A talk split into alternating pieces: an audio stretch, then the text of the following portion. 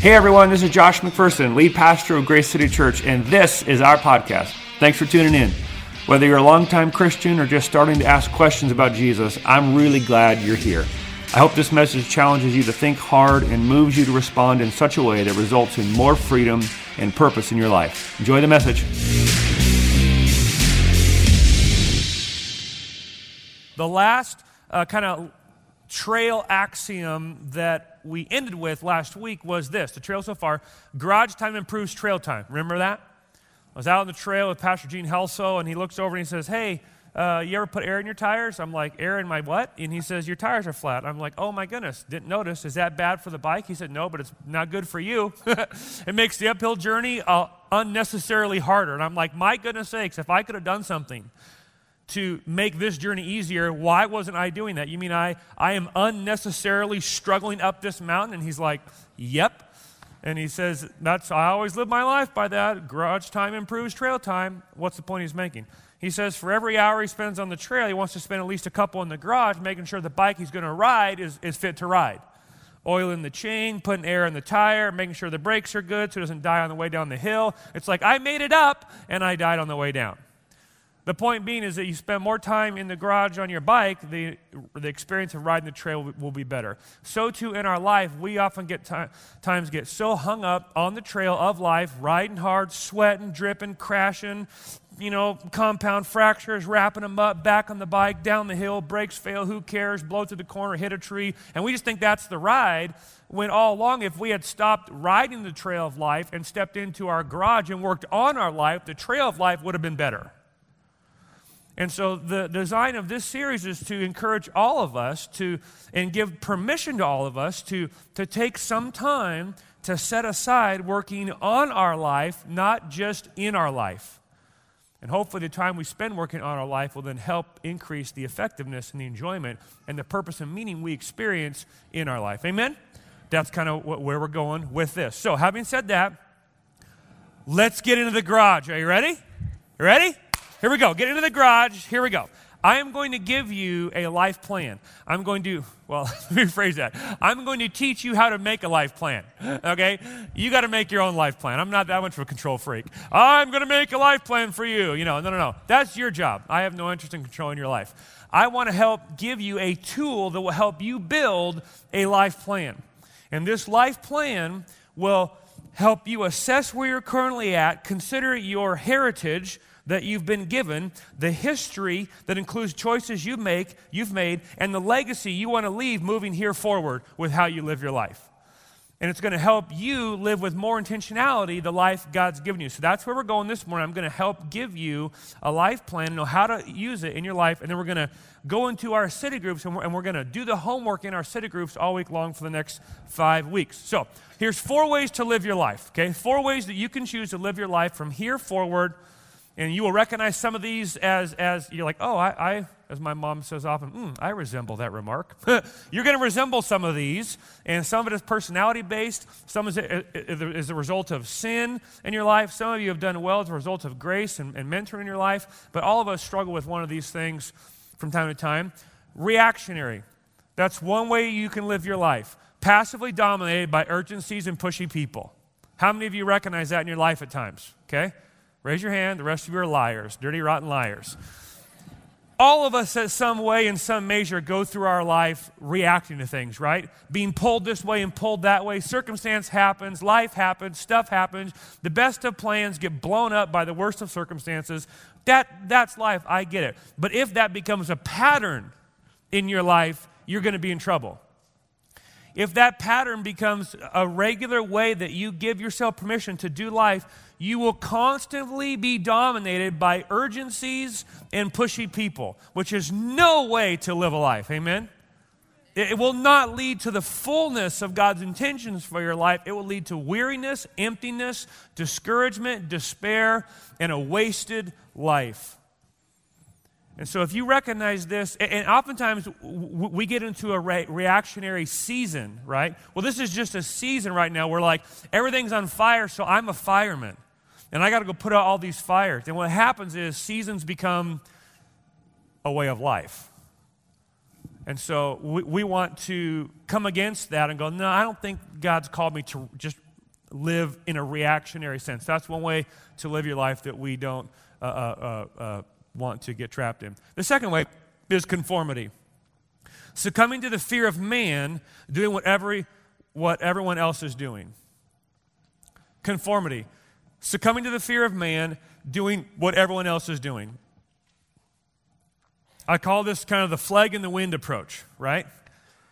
How am I going to live my life this decade? How am I going to live my life this year? How am I going to live my life today? Well, here's my approach. I get out the flag of my life, I run it up the pole, and I see which ways the wind's blowing, and then that's the way I go.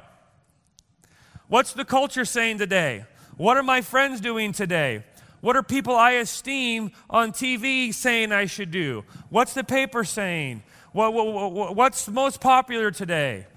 and we run the flag of our life up the flagpole, see which way the cultural winds are blowing or the peer winds are blowing, and that's the way we go. That is a horrific way to live your life. And many of us are doing it unconsciously, and it's leaving, leading to a very, a very empty life. The fourth way to live your, live your life is, is, is, is independence. Independently. You're like, that's not me. I don't, I, I don't, I don't succumb to anybody or no one.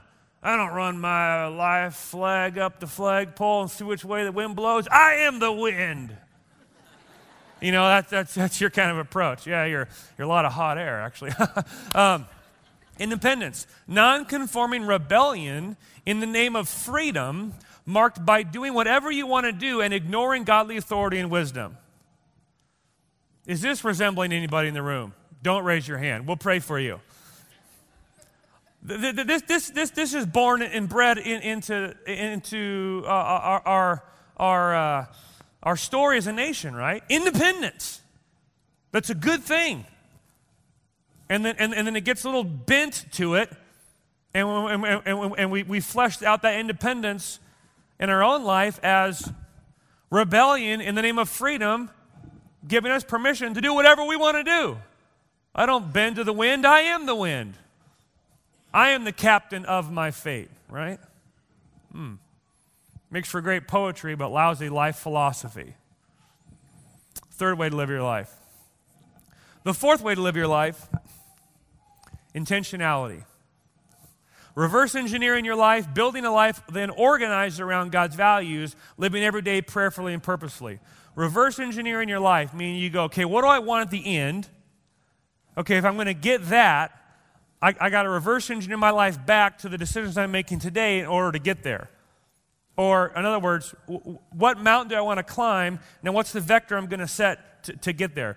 Because choices are like information that you're putting into the navigational system of your life that's charting the course of, of, of your life. So, re- intentional living is reverse engineering your life and then building a life organized around God's values. Because here's the thing you can have values in your life that you esteem, that you believe are godly and right, and not have a life organized around them in order to live them out. And so here's what I want you to hear is that preferred values or stated values may not be actual life values in your life. So if I were to ask you, what are your values? All of you who've been in church could give me the Sunday school answer, you know. God, family, country, hoorah! you know. Good job. That doesn't necessarily mean that's how you're living your life. And so when, when I do value exercises, what I first do with, with clients or when I do with, with people I'm discipling or what I do with teams I'm leading or what I do, or I do with myself is I first assess what am I giving my time and energy and money to? Because, because we always do what we really value. But oftentimes there's a huge difference between what we say we value on paper and what we actually value with our life. And so this exercise is going to be designed to help you first assess no, what do you really value? No, no, honestly, like, like, like if someone sat and just watched your life for a week, and then, and then two weeks, and then, God forbid, a month, what would they write down you value? And would it be the same thing that you wrote down in your head you think you value? Stated values aren't actual values, actual values are actual values. So you reverse engineer your life. Where do I want to go? And then you build a life organized around God's values. Here's the thing many of you have values that are clearly stated, and you're living them out, but they're not godly. So some have godly values, aren't living them out. Some have ungodly values and are living them out. Both of those need to change so that we reassess God's values and then by His grace live them out. Amen? Living every day prayerfully and purposefully, seeking God's direction, following Him there. So, an example in the life of Paul. I want to give you an example in a real life person and someone who wrote a large portion of the New Testament that we, that we read and learn from as an example of how to live an intentional life. Because when I said earlier, I'm going to give you a tool called a life plan, it's going to help you assess your current reality, build goals, and then plans to get there. Some of you in the room just woke up. You're like, oh man, I'm fired up. I eat goals for lunch.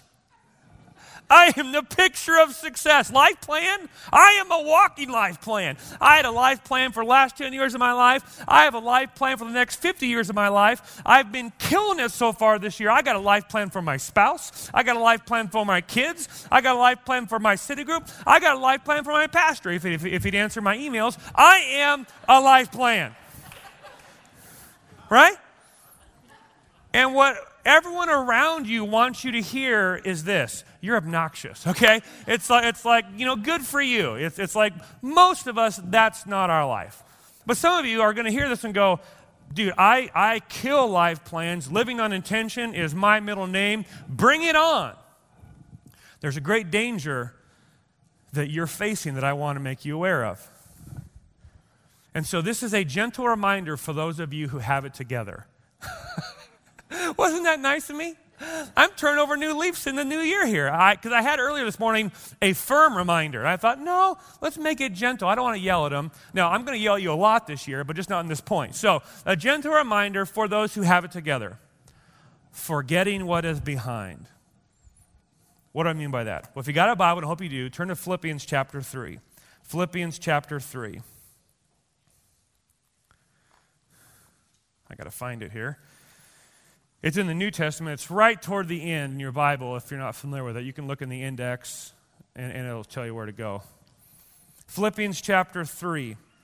Now, for sake of time, we're just going to read uh, one or two verses, but you should really read the whole chapter. Because it, it, it's Paul, who's the apostle, writing to the Philippians, encouraging them to live a life that matters. And here's what you should know about Paul if you're not familiar with him Paul was like the Pharisee of Pharisees. He was the pastor of pastors, the priest of priests, the, the, the church guy of church guys, the religious of, of the religious. Before he met Jesus, nobody was religious as Paul.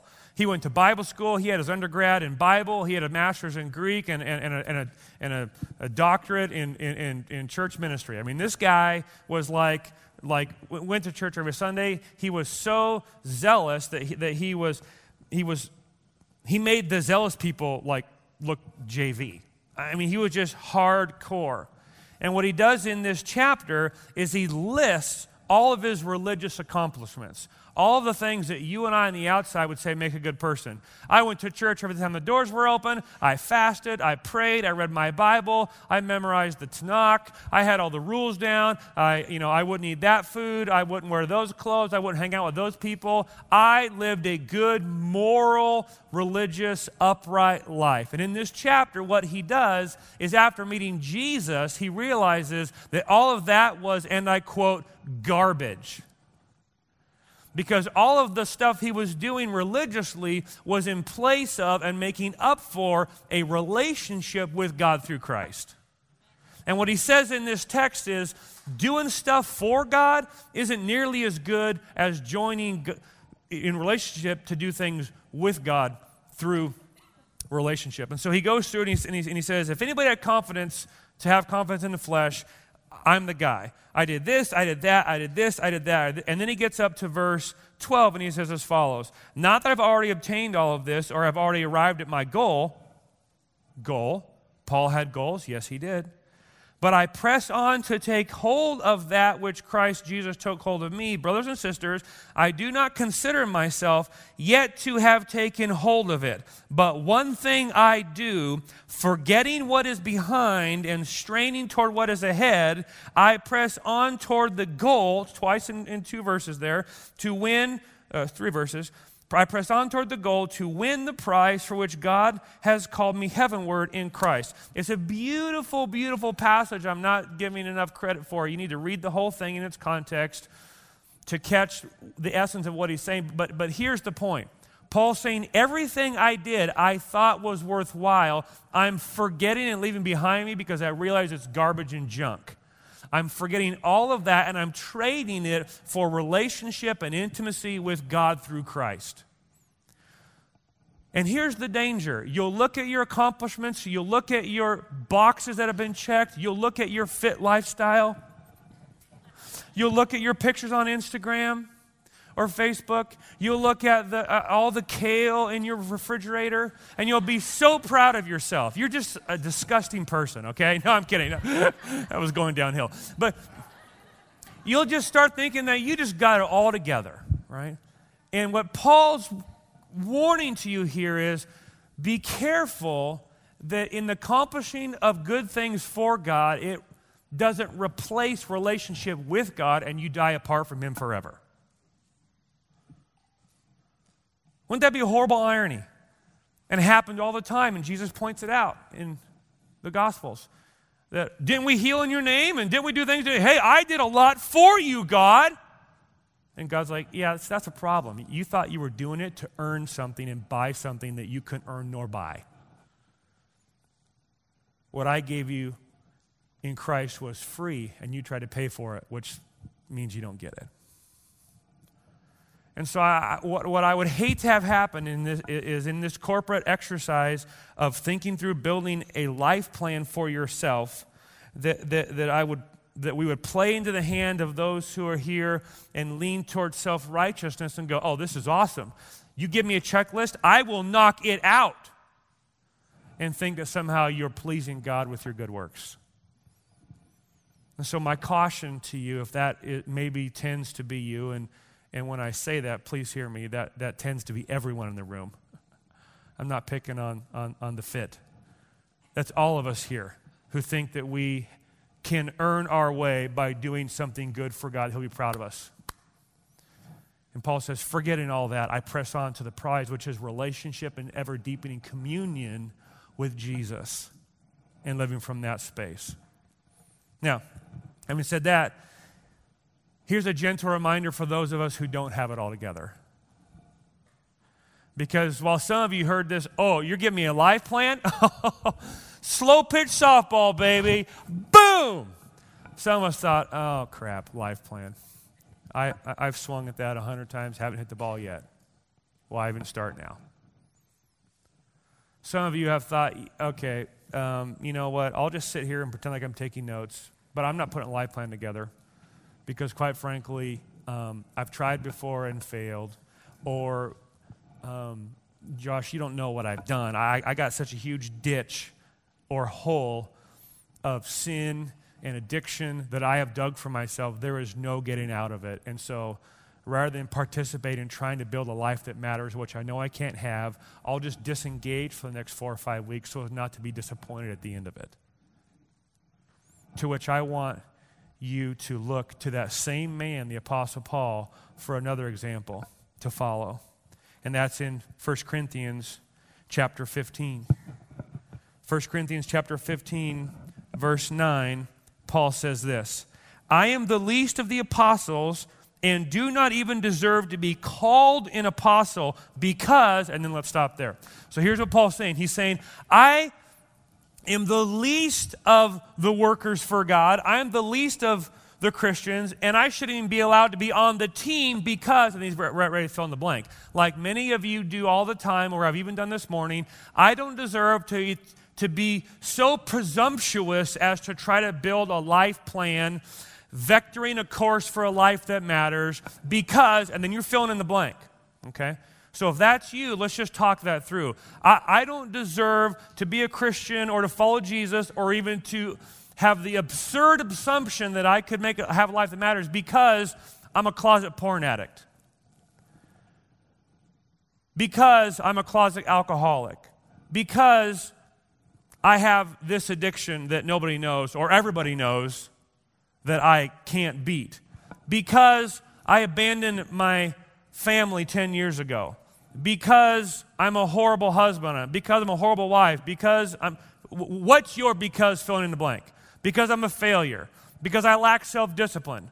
Because I've never been good enough. Because I've tried before and failed. Because, what is your because? Okay, I just want you to have that in your mind right now. All of you have it. I shouldn't even t- attempt to build a life that matters because fill in the blank. And then I want you to hear Paul's fill in the blank. I'm the least of all the apostles and don't even deserve to be called an apostle because I persecuted the church of God. Your excuse, Paul's excuse. I don't deserve to be called a Christian or build a life that matters because I have a porn addiction, which is evil and wrong and devastating, and let's deal with it. I'm not belittling it. Paul, I don't deserve to be called an apostle and live a life that matters because I murdered Christians. Now, anybody in here murdered Christians? Okay, then you got no excuse for you not to be used in the hands of God as a life that matters for the glory of the King in your generation and the generations beyond. And if you have murdered Christians, um, please come talk to us and we'll, we'll send you to, to Sheriff Burnett and he'll help you make a life plan for the next 25 to 30 years of your life.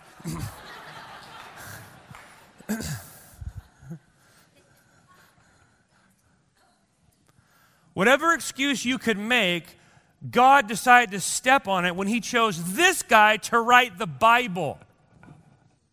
And look what Paul says. It's so amazing. One of my favorite passages. For I'm the least of the apostles and do not even deserve to be called an apostle because I persecuted the church of God. But, oh, and there are a lot of great buts in Paul's letters, and this is one of them. But, by the grace of God, I am what I am.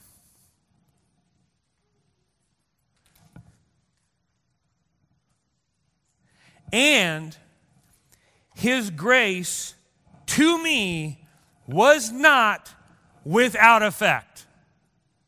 No, I worked harder than all of the rest of them, and yet not I, but the grace of God that was in me. What's he saying? I just love that. I murdered Christians, but by the grace of God, I am what I am. And his grace to me was not without effect. What's he saying? I just love this. He's saying, not only did God's grace reach down into the hole I had dug myself into and pull me out, which is amazing.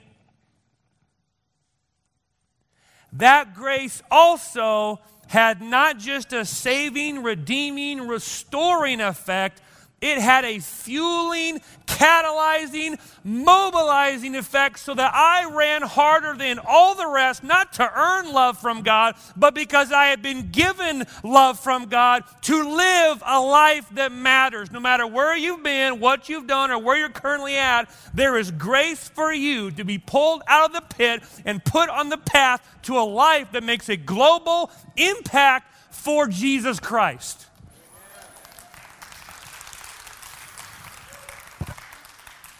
His grace to me was not without effect. I love that. Like God's grace won't be wasted to me. No, I see what I got. I see what I was given. And woo, it's exciting. There is a gigantic difference. In fact, it's a different religion between someone working to earn God's favor and someone responding with work to God's favor. And so, my great fear in walking through this life plan exercise with you was that for those of you that teeter on the side of high performing, high achieving, self confidence that you would go, oh man, this is right down my alley. And you would build a life that doesn't need the grace of God, thus separating yourself from God Himself. Or that some of you that would be so defeated and so full of self loathing and self defeat that you would think, you know what, building a life plan and charting a course for a life that matters just isn't my, isn't my shtick. I, I, I can't do it. And what I want you to hear, friends, on the, on the front end of this exercise, in the garage of your life, is that there is grace from God for both. That God's grace humbles us in our pride and heals us in our brokenness to empower us on the path of righteousness. So I don't know if you need the humbling grace or the, or the, or, or the building up grace, but I'm praying God gives it to you in droves even in this moment. And there's a kind of confidence that comes from the grace of God that's different than self confidence, that causes us to live and walk with actually, I believe, more passion and deeper passion than what comes from trying to earn God's favor because there's a kind of joy that comes with it that sustains us through times of discouragement because we know we're working from a place of love, not for a place of hopefully attaining love one day. So, a gentle reminder to both.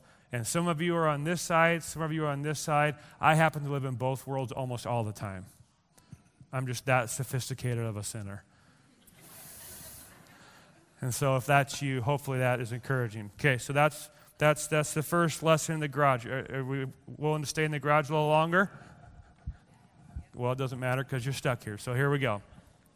Here's what I want you to hear in Philippians 1 He who began a good work in you will carry it on to completion until the day of Christ Jesus. Because some of you are going to build a life plan and then be instantly discouraged because you want to accomplish all of it in the next three nanoseconds. And what I'm saying is there's grace for the moment and grace for the journey. And God's, if He has started a work in your life, you can take it to the bank, he'll finish it, and that's the rock we're going to stand on. So we're not going to be hurried in this process. We're not going to be haggard in this process.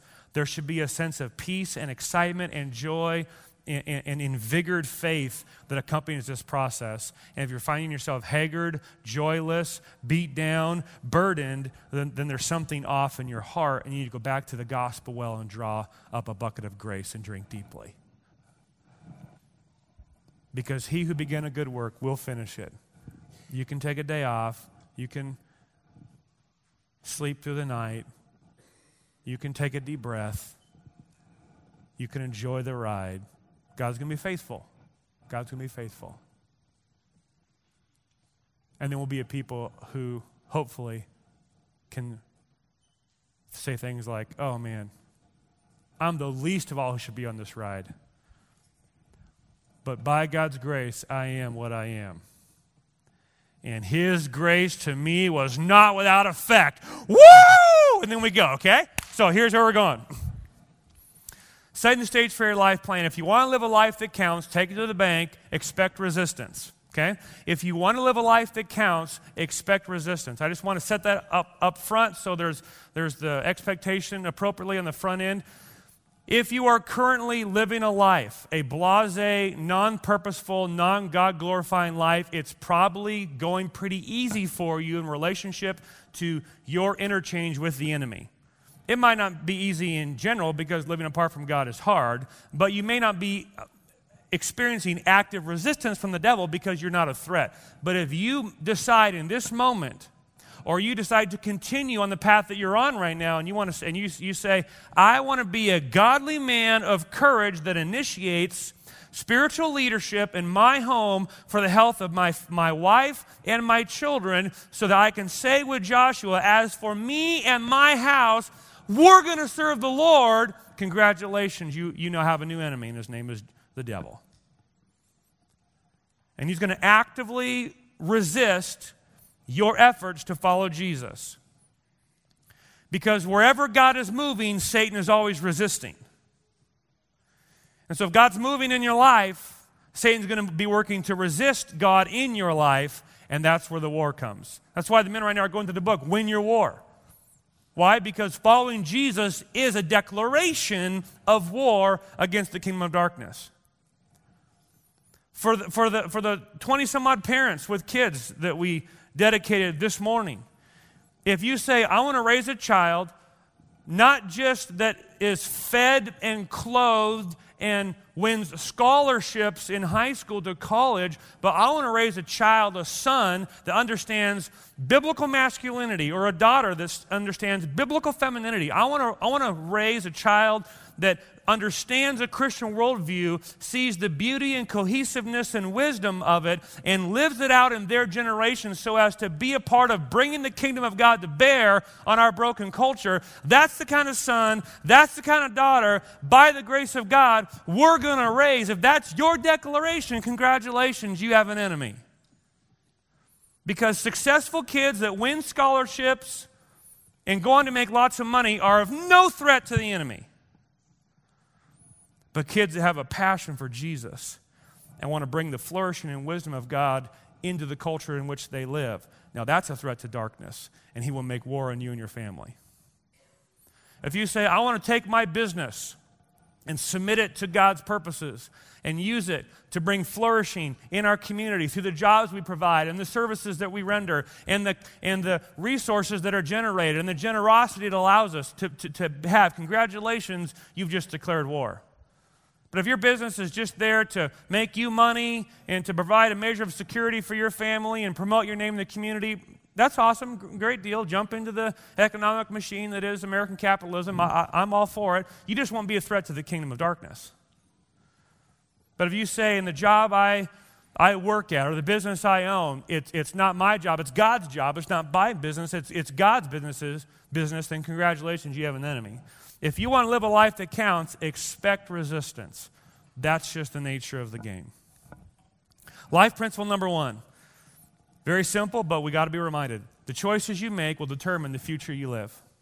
And this is the beauty of God. We believe in the God who is sovereign over all and in control of all things, working all things toward his intended purposes. Period. We also believe that in the mystery of God's design, He has created a world in which you can make real choices in real time that have real consequences for your life. God gives you the dignity of making real choices, which means every choice you make will have consequences. And this is just what's mind boggling. Somewhere in the mystery of God's providence and grace, you know, I heard someone say uh, uh, recently, My goodness, how did you raise a kid like that? And, and, and they responded, You don't raise a kid like that. The Spirit of God is gracious and kind. That's how we answer that question. And yet they have designed their life for 20 years to make decisions in such a way as to guide that child toward the heart of God. You see the tension that the believer walks in? Think how many decisions you made this morning. Now, think about how many decisions you made this last week. Now, think about how many decisions you made in the, in the last year or the last decade. It's circuit blowing, right? All those decisions accumulated in, in, in, you arriving at where you're at right now. Now, think of how many decisions you got to make the rest of the day. Tomorrow, next week, this year, 10, in the next 10 years. You and I will make a mind numbing amount of decisions, and every decision is charting a course of our life and if there have not been pre entered directives in the navigational system of our decision making protocols, we will consciously or unconsciously make decisions that take us away from living out the fullness of God's intentions for our life. So we got to realize that none of us here are victims of circumstances. We are the result of the choices we make. But Josh, I can't help that I was XYZ. I get that. You can't control the circumstances of your life outside your control, but you do determine how you respond to them. Which explains why some people rise up out of difficult circumstances and some people don't. Second life principle. Oh, excuse me. Uh, uh, uh to follow up with that, just this is super helpful. None of us plan to fail at life, but few of us plan not to fail at life. Or another way to say it, none of us plan to fail at life, but few of us plan to succeed at life. Here's what I mean by that. None of us in the room, at least I hope not, woke up this morning thinking, um, I hope I can offend like five people today. Right? I mean, I've already offended more than that, but it wasn't my intention. In, in my defense, I didn't wake up with that intention. No one, no one says to themselves, you know what, I think I'd like to gain five pounds every year for the next 20 years and die of diabetes. No one says that, right? No one says, here's the deal I'd like to overcommit myself so much and be buried under so many responsibilities that I burn myself out, blow my marriage up, and in five years am a raging alcoholic. Like nobody wakes up saying that.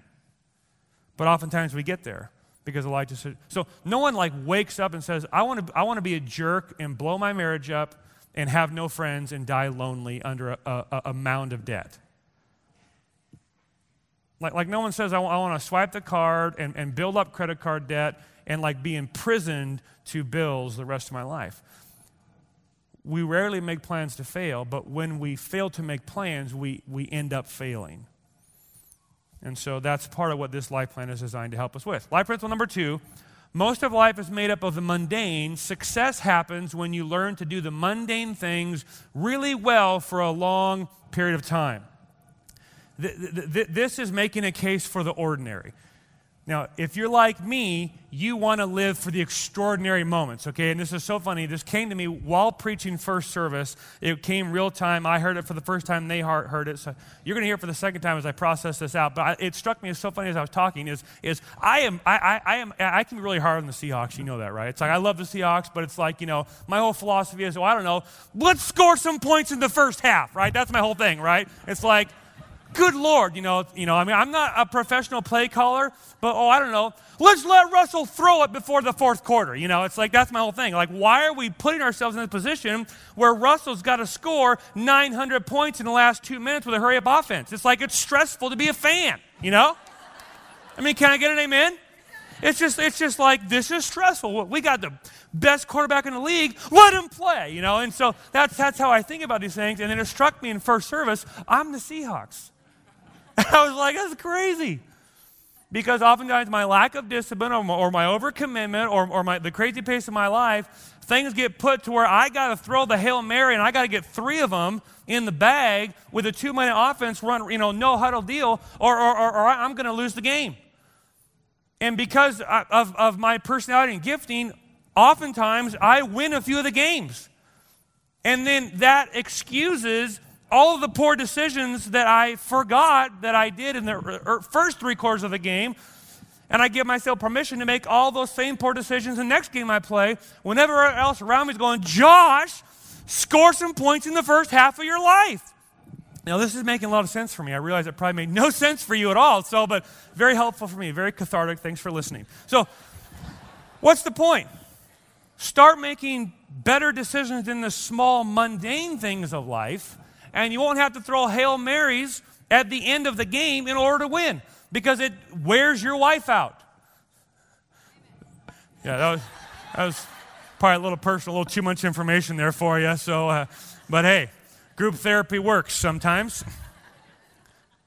So one of my resolves is, I mean, I, I wrote this down this, la- uh, this uh, last week, and it rocked my world. And you're going to just think I'm an idiot, which you probably think that already, so that's fine. I wrote down, I wrote down, and, and the reason it's dumb is because it was mind blowing to me. I wrote down, I am, word for word, a better leader when I get sleep.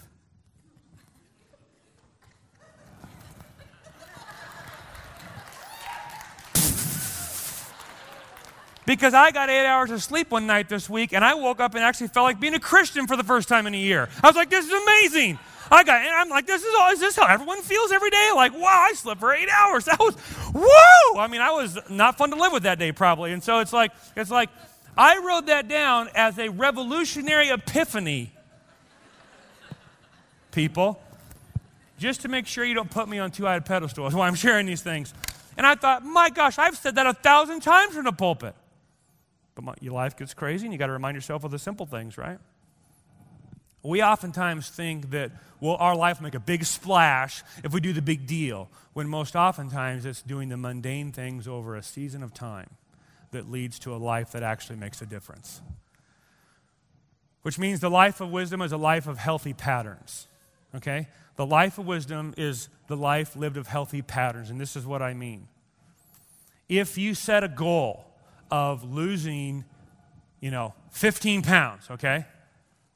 You may lose those 15 pounds and win in the accomplishment of your goal, but not win in keeping the pounds off because three months later you got them back and you're back in the same hole. Nothing's, nothing's gained, nothing's moved forward. You may set a healthy pattern of, of, of, of eating a different way and only lose 10 pounds, not 15 pounds, but now you're winning the long game because you have established a new pattern of living, not just meeting a short term, short sighted goal. Does that make sense? This is so funny to me. I thought of this in first service as well. I'm hearing lots for the first time as, as you are this morning. This is great. I, I thought this is a hilarious example of my grandpa, and he might be watching online, and so sorry, grandpa. But this is so funny. My grandpa, throughout his life, he would go on diets, okay? And I would come into the house and be, hey, Grandpa, can I fix your sandwich? Nope, nope, that's okay, I'm on a diet. Oh, what are you eating? I'm not. And his idea of dieting was I need to lose 10 pounds, so he would starve himself for days, okay? And he would just not eat for days and days and days. And lo and behold, he'd lose five or 10 pounds. And then he'd celebrate with a burger, a Coke, and a milkshake.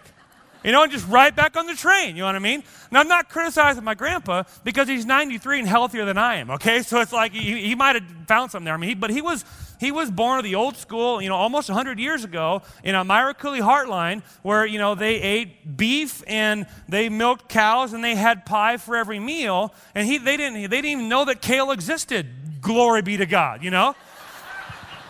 So he's not of this school that if you have a sucking chest wound, drip some oil on it or rub some kale on it. You know, he's like, he's like, hey man, I mean, like, go to the doctor for a gunshot and like eat steak and pie for dinner. You know, like that's that's what we do. Which was I, I'm I'm I'm in that uh, school with him. But the idea that you could you know be healthy by just starving yourself, not like you know responsible discipline, intermittent fasting, like starving his body. What, what we'd all just kind of chuckle. Grandpa's on a diet again, you know, and, and here he goes. And oftentimes that's what you and I do with our life. Like, well, I, I got to read the I got to read the entire Bible through four times by Tuesday. I'm going to give it my best shot, and if I do it, woo, and then never read the Bible again. Or you could read one chapter a day, and in the next 10 years have read through the Bible three times with a steady drip of wisdom being dripped into your life every day. Which would be better? Well, which do you think? Right? So, so a life of wisdom is a life of healthy patterns, which the life plan we're going to walk through together is designed to give you. So, five categories of life that, that you need to win in in order to experience happiness spiritual, relational, physical, vocational, financial. Here's what I mean. We're going to take one week per category and we're going to do two things. One, we're going to talk about general biblical principles around how to thrive in that area of your life, and then best life hacks or best practices in order to how to make sure the area thrives and then we're going to you'll have assignments to, to, to work out in your city groups to build a life that's organized around that goal. So how many of you feel oftentimes dry discouraged and disconnected from god and wished you had a connected vibrant, abiding, ongoing relationship with the Father. And I'm here to tell you it is absolutely possible. The Father loves you, is for you, is with you. And if you feel disconnected, it's not because God forgot your phone number, it's because you've stopped calling.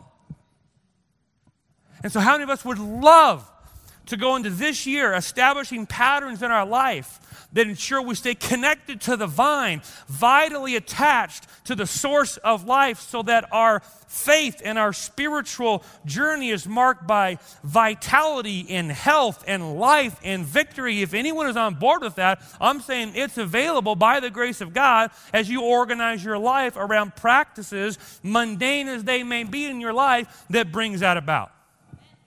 Wouldn't that be amazing? How about relational? All of life is relational, all of it. And I believe one of the gifts that the church should be bringing to the culture is a level of relational intelligence found nowhere else. Because we were made by God out of the relational institution of the Trinity We were created out of relationship, by relationship, for relationship. And that's where Satan attacks. And the fall broke relationship with the Father and with each other. And I believe one of the reasons our culture is so wildly rejecting marriage right now is there are far too many pictures of good ones as God intended them.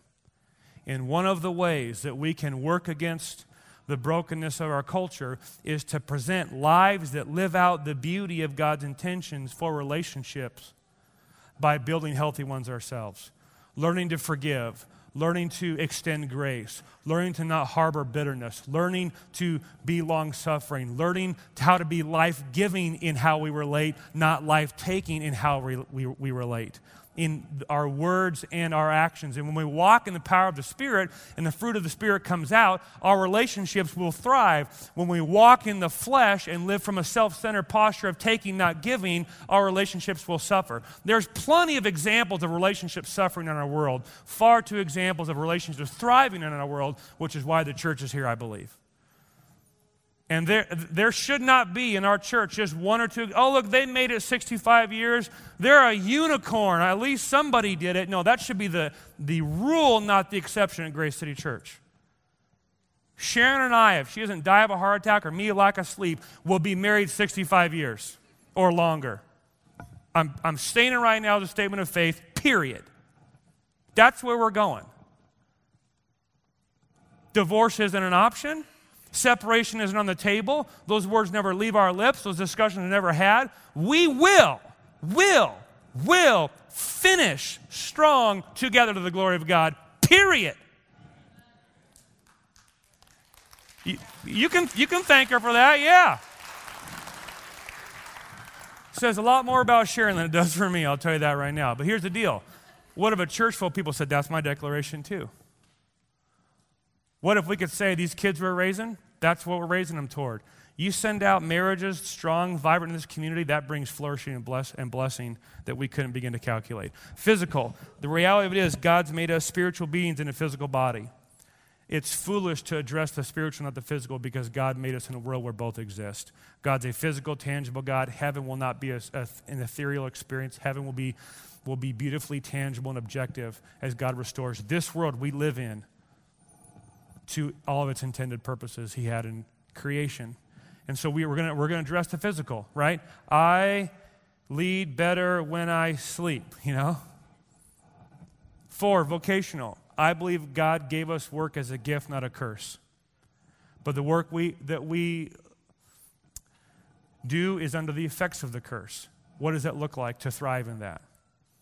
And what I love about Grace City Church is how many men and women do so many different things well. I mean, the gifting and, and creativity and work ethic of our church blows my mind. There are men and women in this church that do things that are so far beyond my ability to understand. How do they do that? That is an amazing gift they have. That is an amazing, like, how, I mean, I'm just, I'm just regularly stunned by the humanity of the people who call Grace City Church home. And what I have a passion for is helping you see how what you love to do or what you're currently doing, love it or not, as a job, can become a calling under the banner of the glory of God that you find great joy in doing because God gave us work as a gift, not a curse. And then lastly, financial. We live in a world where money matters, and that's by God's design. Money is not evil. The love of money leads to evil. The stewardship of money leads to freedom and blessing. Allah building home which, by the way, we're 14 weeks from being inside of. Woo! Thought I'd throw that out there for you. And our heart is that you would live in such a way with the money God's entrusted you with that would, it would lead you to a life of freedom, not bondage, so you could experience the blessing that money can be when brought under the submission of God's rule. So that's where we're going to go, and here's what we're going to do. Every Sunday, someone you know, probably different. Will you know? I'm going to do some of these. I'm going to bring in some guys I think that are even better at this than me in some of these areas, and then they're going to teach biblical principles and then best practices, and give you a cheat sheet, and then you'll take that back to your life and go to your city group or with your your family if you're not in one, and you'll work on building a life plan. I'm going to give you in order to here's the questions you ask here's, here's the statements you're going to write here's the values you're going to assess so that you can begin building a life plan and charting a course to live a life that matters in these areas of life. Because if you ignore any one of these five areas, your life will suffer significantly. So here's how a life plan can help. If you're like, eh, I don't want to do this, this is so annoying, I'll just pretend I'm not here for the next five weeks and hopefully we get back to like preaching to the Bible. That's so less, much less stressful when I don't, ha- when I don't have to do anything with what he said. gotcha, right? a life plan clarifies what's most important, meaning it gives you a filter to say no. Most of us are buried not because we said no to the wrong things, but because we said yes to the wrong things. And one of the keys to living a life that matters is having a set of values and vision that's so clear, it gives you a grid through which you can determine what to say yes and no to, even when good opportunities come along. And this has gotten harder and harder and harder for me personally as we've grown as a church. And I'm telling you, if I'm not getting this right, it's not going to be good for me. And so too in your life as well. You're going to have things you can do and commit to and give your time to, all of which are good, none of which are evil or sinful or bad, but you can't say yes to everything because you're a finite human being with finite limitations in your mind, body, spirit, and emotions. And if you don't learn to say no, quite frankly, your, your yes won't mean anything. And this is, we, we constantly have to reevaluate this, right? Because life is dynamic and we got it figured out for six months and then we slip and we let it go and, and, and we crash and burn. So a life plan helps you clarify what's most important so you can know what to say no to. It can help you address current realities. Because many of you, like me, think we're doing better than we are. And we live a self deceived life. Or we're doing worse than we are and we're not aware of all of God's grace in our life and an honest assessment can help you both get a grip on where you're failing and thought you were succeeding and get a grip on where God's been gracious and you didn't even see it. And here's what I mean it will help you assess your current realities because maybe like myself, some of you have a set of stated values that you put on the, on the table like if I ask you, what, what, what are your values? And if you've been in church for any major time, you can give me the Sunday school answers. God, family, country, hoorah. hoorah. But in reality, the life you're living is quite different from those values. So you put the right answers on paper, but I'm saying if someone were to watch your life, did I already say this in the service? I feel like I'm repeating myself. I, you preach multiple services, it's hard to remember. If someone was to watch your life and see how you actually live, would it line up with what you actually say you believe? So it helps you address current realities. It helps you envision a better future. Some of you are so discouraged by where you're at, you can't even begin to see where God could potentially take you. And it's going to activate a, a holy, sanctified imagination into a preferred future God could give you if you walked with Him. I'm telling you, no matter where you're at in life, there is a better future in front of you than behind you. That by faith, your life to date doesn't have to be your legacy. That by faith, you can change the, the, the heritage you were given and, and the history that you've lived to date to leave a different kind of legacy with, with the choices that you make. Having a life plan helps you accomplish what matters most and helps you ensure you don't have regrets. I want to help you live a life that minimizes your regrets. How many of you want to live a life full of regrets? Not me. I, I, I, I want to die happy and running hot. Clear conscience, full heart, walking in the light. Take me home, Lord. Left it on the field. All good to go. I don't want to ask for more time. Wish I'd done it differently. Wish I could go back. I wish I would have spent more time with my son. Oh, I wish I would have read my Bible more. I wish I would have. I, none of that for me. None of that for me. I, I'm in to live a life with no regrets, which means I need to have a life plan that reflects the values of God and then organize my life in a way to live it out. So here's why we don't meet our goals. Are you ready? We don't see progress fast enough. How many of you are in that camp? Oh man, that's me. We set result goals rather than lifestyle goals. We get overwhelmed with our goals. So, what I want to do is, I want to help us walk through this process in a way that's manageable and reasonable so that we don't spend a week writing change the world goals we could never hope to live up to and then abandon them two months after trying them. I, I want it to help us think through building life, a life plan that's sustainable for the long haul. So here's the garage time. Week one, here's your, here's your job. Assess where you're currently at. And if you get Adam's emails on Mondays and my Grace City News on Fridays, you will receive this tomorrow in your email. If you don't, you can go on our app or our website and sign up to receive that. And I will send you this tomorrow. It's an exercise that has questions in it. It's, it, it, it, it's, it's this material that will help you, give you tools and questions to assess your life where you're currently at. If you take this out right here, you got a hand of this when you walked in, right? There's the six principles that were the axioms we're keeping in it before us as we go on the journey. On the back is the beginning of this process. You got that in your hands? Okay? And there's multiple areas here. And the first category is how I'm doing. You're going to rate that 1 to 10. 1 is you're the devil, and 10 is you're Jesus, okay? My guess is you're somewhere in between. You know, so if it's like, you know, like like uh, uh, marriage, you know, my marriage, my marriage right now is is like a nine, okay. And I only say nine because neither of us are Jesus, okay? I'm saying nine though because, you know, I'm like typically, I go through life at about a three. My wife's a 14, so she pulls us up to a nine, okay? My, my, life's, my marriage is a nine. Now, over here in this category, what I want to prioritize, you're going to write, you're going to, you're going to order in priority what you want to focus on in your life plan. So if your marriage is a nine, I'm not going to prioritize working on my marriage over here. I'm not going to do that. That came out wrong. I love you, honey. We're going to keep doing this.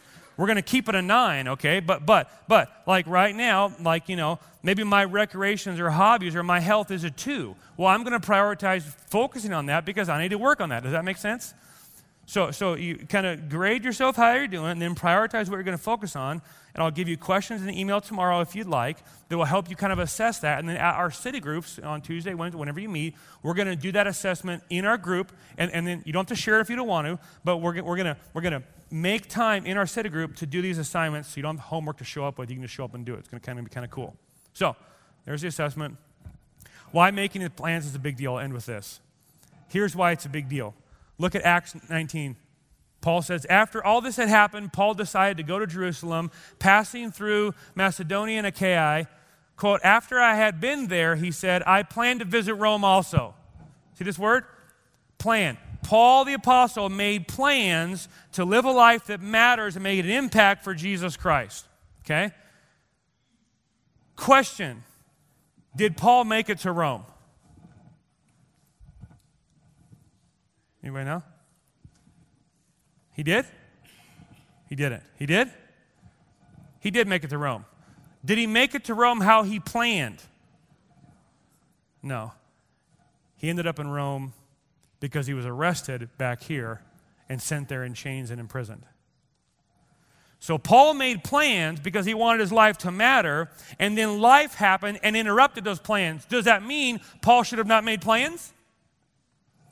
Here's what's crazy. You make plans. Why? Because making plans changes the world. Paul made God centered, God glorifying, God purposed plans, and then Satan tried to interrupt those plans. Oh, you want to go to Rome? I'll get you there in prison. And then what happens? What did he do? Do you remember? He wrote a letter to the Romans that we call Romans. He had a plan. Satan interrupted it. He stayed on course and wrote what is arguably, by secular scholars, one of the greatest literary works in antiquity. Just because you don't accomplish your plans doesn't mean they're not worth making, people. God is sovereign. He's called us to make choices that matter. We make God glorifying plans and then let the chips fall to the glory of God. So, Making plans changes the world. I end with the story Terry, Nor- Terry Norris and Joe. Terry, is Norris Williams here today? Is he gone out of town? Yeah. Terry Fike and Norris Williams are, are dear friends of mine. Terry has been a mentor to me for over almost 20 years. And Terry and Norris, if you know them, are both men of purpose and passion. They know who they are, they know why they're here, they know where they're going, and they have a plan to get there. They're some of the most intentional men I know. They have vision statements for their life. They have clearly articulated values, and they regularly revisit those values to assure those values match their life.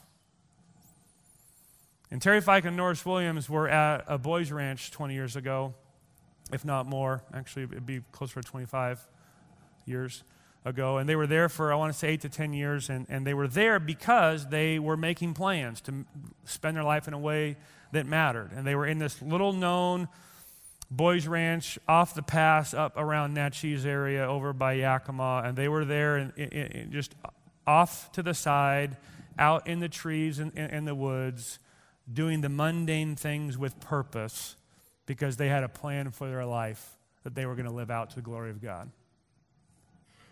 And one day, a young man by the name of Joe showed up at the boys' ranch. And Joe showed up very angry. Joe came from a broken family mom and dad, in and out, divorce, a remarriage.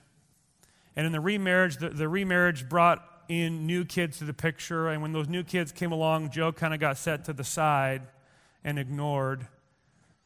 And there's a growing sense of need in Joe's life for his dad and for his mom for attention, and they're not getting it. One summer, they ship him off to summer camp, and when he comes back home, he discovers that his family has moved. They haven't told him where they've gone. He doesn't know where they've went. Like, where's my family? I've heard Terry tell this story 20 times. I asked him to tell it to a group of people yesterday, and I still marvel at it every time. Send him to summer camp. He's gone. They move, comes back alone. State shifts him to the boys' ranch. He shows up angry. You think? And Joe had no fear of anything or anyone. And in his rage and his anger, he, would, he could run through a brick wall. And Terry Norris, because they knew who they were, why they were here, and where they were going, and had a plan to get there, began doing, making very mundane and ordinary and unseen and non sexy investments in the life of this kid. No blogs written about him, no, no book deals coming their way, no movies made about them, just being two men that know what they're about in the place God's called them to, living out their plan they intentionally built to live a life that mattered. And they began investing in Joe's life and loving him. And they had even some physical altercations with him. And if you know Norris, you, you realize how foolish Joe was. because Norris is a mountain, you know? And Joe was about this big. And one day they were in the kitchen or in the bathroom, and, and Terry, as a carpenter, kind of a master carpenter, would use the trades to to give these boys life experiences because one of Terry's values and stated life purposes is to use the trades as a means to introduce young men to noble manhood. And so he's using this trade, but he's using it as a means to make an investment in this young man's life. And on their knees in the bathroom, troweling some grout into tile, Terry leads Joe to Jesus. And Joe gives his life to the Lord, and Terry and Norris continue mentoring him, and pretty soon he ages out of the system, and they don't see him for 20 years. Two men, knowing what they're about, knowing why they're about it, doing the mundane stuff in life, like tiling a bathroom and talking to a young man about Jesus. Fast forward 20 years, Joe gets married, loves a woman, goes in the Marine Corps, his 20 year combat Marine experience, leaves the Marine Corps, combat veteran, starts coaching high school as an assistant coach, high school football at a high school on the west side of the state. And one night after a game, Joe Kennedy thought to himself, I'm going to go out to the 50 yard line after the game and just thank the Lord for this game walked out to the center of the field, knelt in the 50 yard line, bowed his head 30, 60 seconds, stood up, went back to the sideline. No big deal. The next week, he does the same thing. One of the players said, Hey, coach, what, what are you doing? Nothing. Just thanking the Lord for the game. Think I could go out with you? Sure.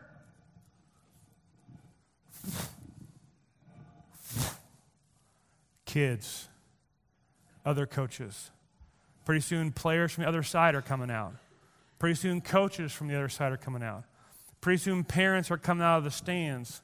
And over the course of this season, there becomes dozens and dozens and dozens of people who follow Coach Kennedy out to, to the 50 yard line after the game, and he'd grab a helmet from one side and a helmet from the other, and he'd hold them up in the circle, and he'd say, Father, thank you for good battle today.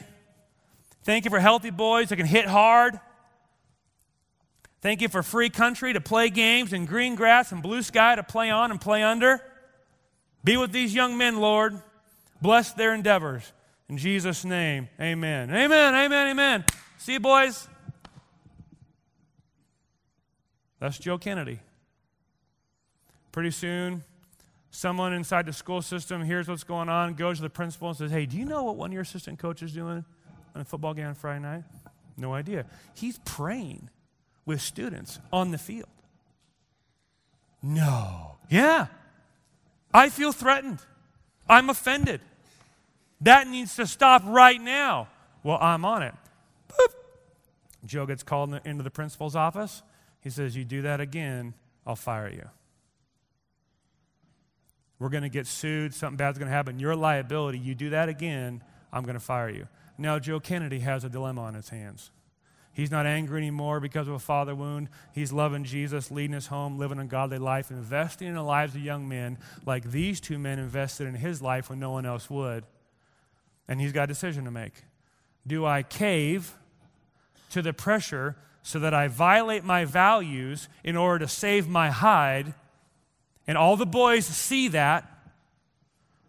Or do I stand for my values at maybe great cost to myself to show the boys that if you know what you value, sacrifices for it are worthwhile? Word begins to spread, murmuring, what's Joe going to do? Is he going to pray? Not going to pray? Save his job? Sacrifice his job? Sue the school? Fight the school? What's going to happen? Word gets out that Friday night. Hundreds and thousands of people at the game that normally would not have cared. News outlets, it's a buzz. And Terry Fike got word on Friday morning that that was going down. He grabs Nancy, they get in the car, they drive over the mountains. He hasn't seen Joe in 20 years. At the end of the game, with everyone's breath held, Joe walks out to the 50 yard line, kneels, prays, stands up, and the circus starts. Coach Kennedy, Coach Kennedy, you know, are you going to sue the school? What, are your thoughts? And, and, and, news clamoring and cameras in his face and parents. And he, he's like, it's not a big deal. Just, just doing my thing, like, you know, and this, whatever. And in the chaos, Terry, tile grouting Terry, mundane, non sexy, investing in the boys' lives when no one else was there, Terry, works his way through the crowd, touches him on the shoulder. Joe looks, sees Terry, who he hasn't seen in over 20 years. He breaks, collapses into Terry's arms, sobbing on his shoulder. The newspaper going, Who's this guy? Who's this guy? Who's this? Who's this? They're weeping together in their embrace. Terry looks him in the eyes as only Terry Fike can look you in the eye. And he fades back into the crowd, and they never exchanged a word. Joe Kennedy was fired that day, lost his job. He contacted Terry Fike a, a, a few days later, and he said, Hey, just so you know, this is your fault.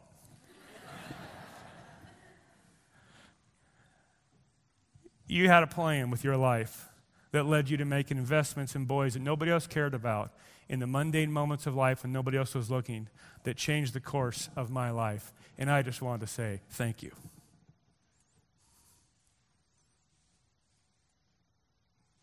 Now, do you know where Joe Kennedy was this week?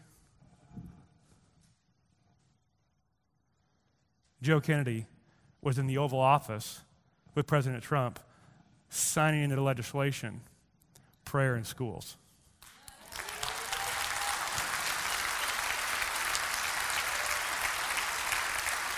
Oh, man.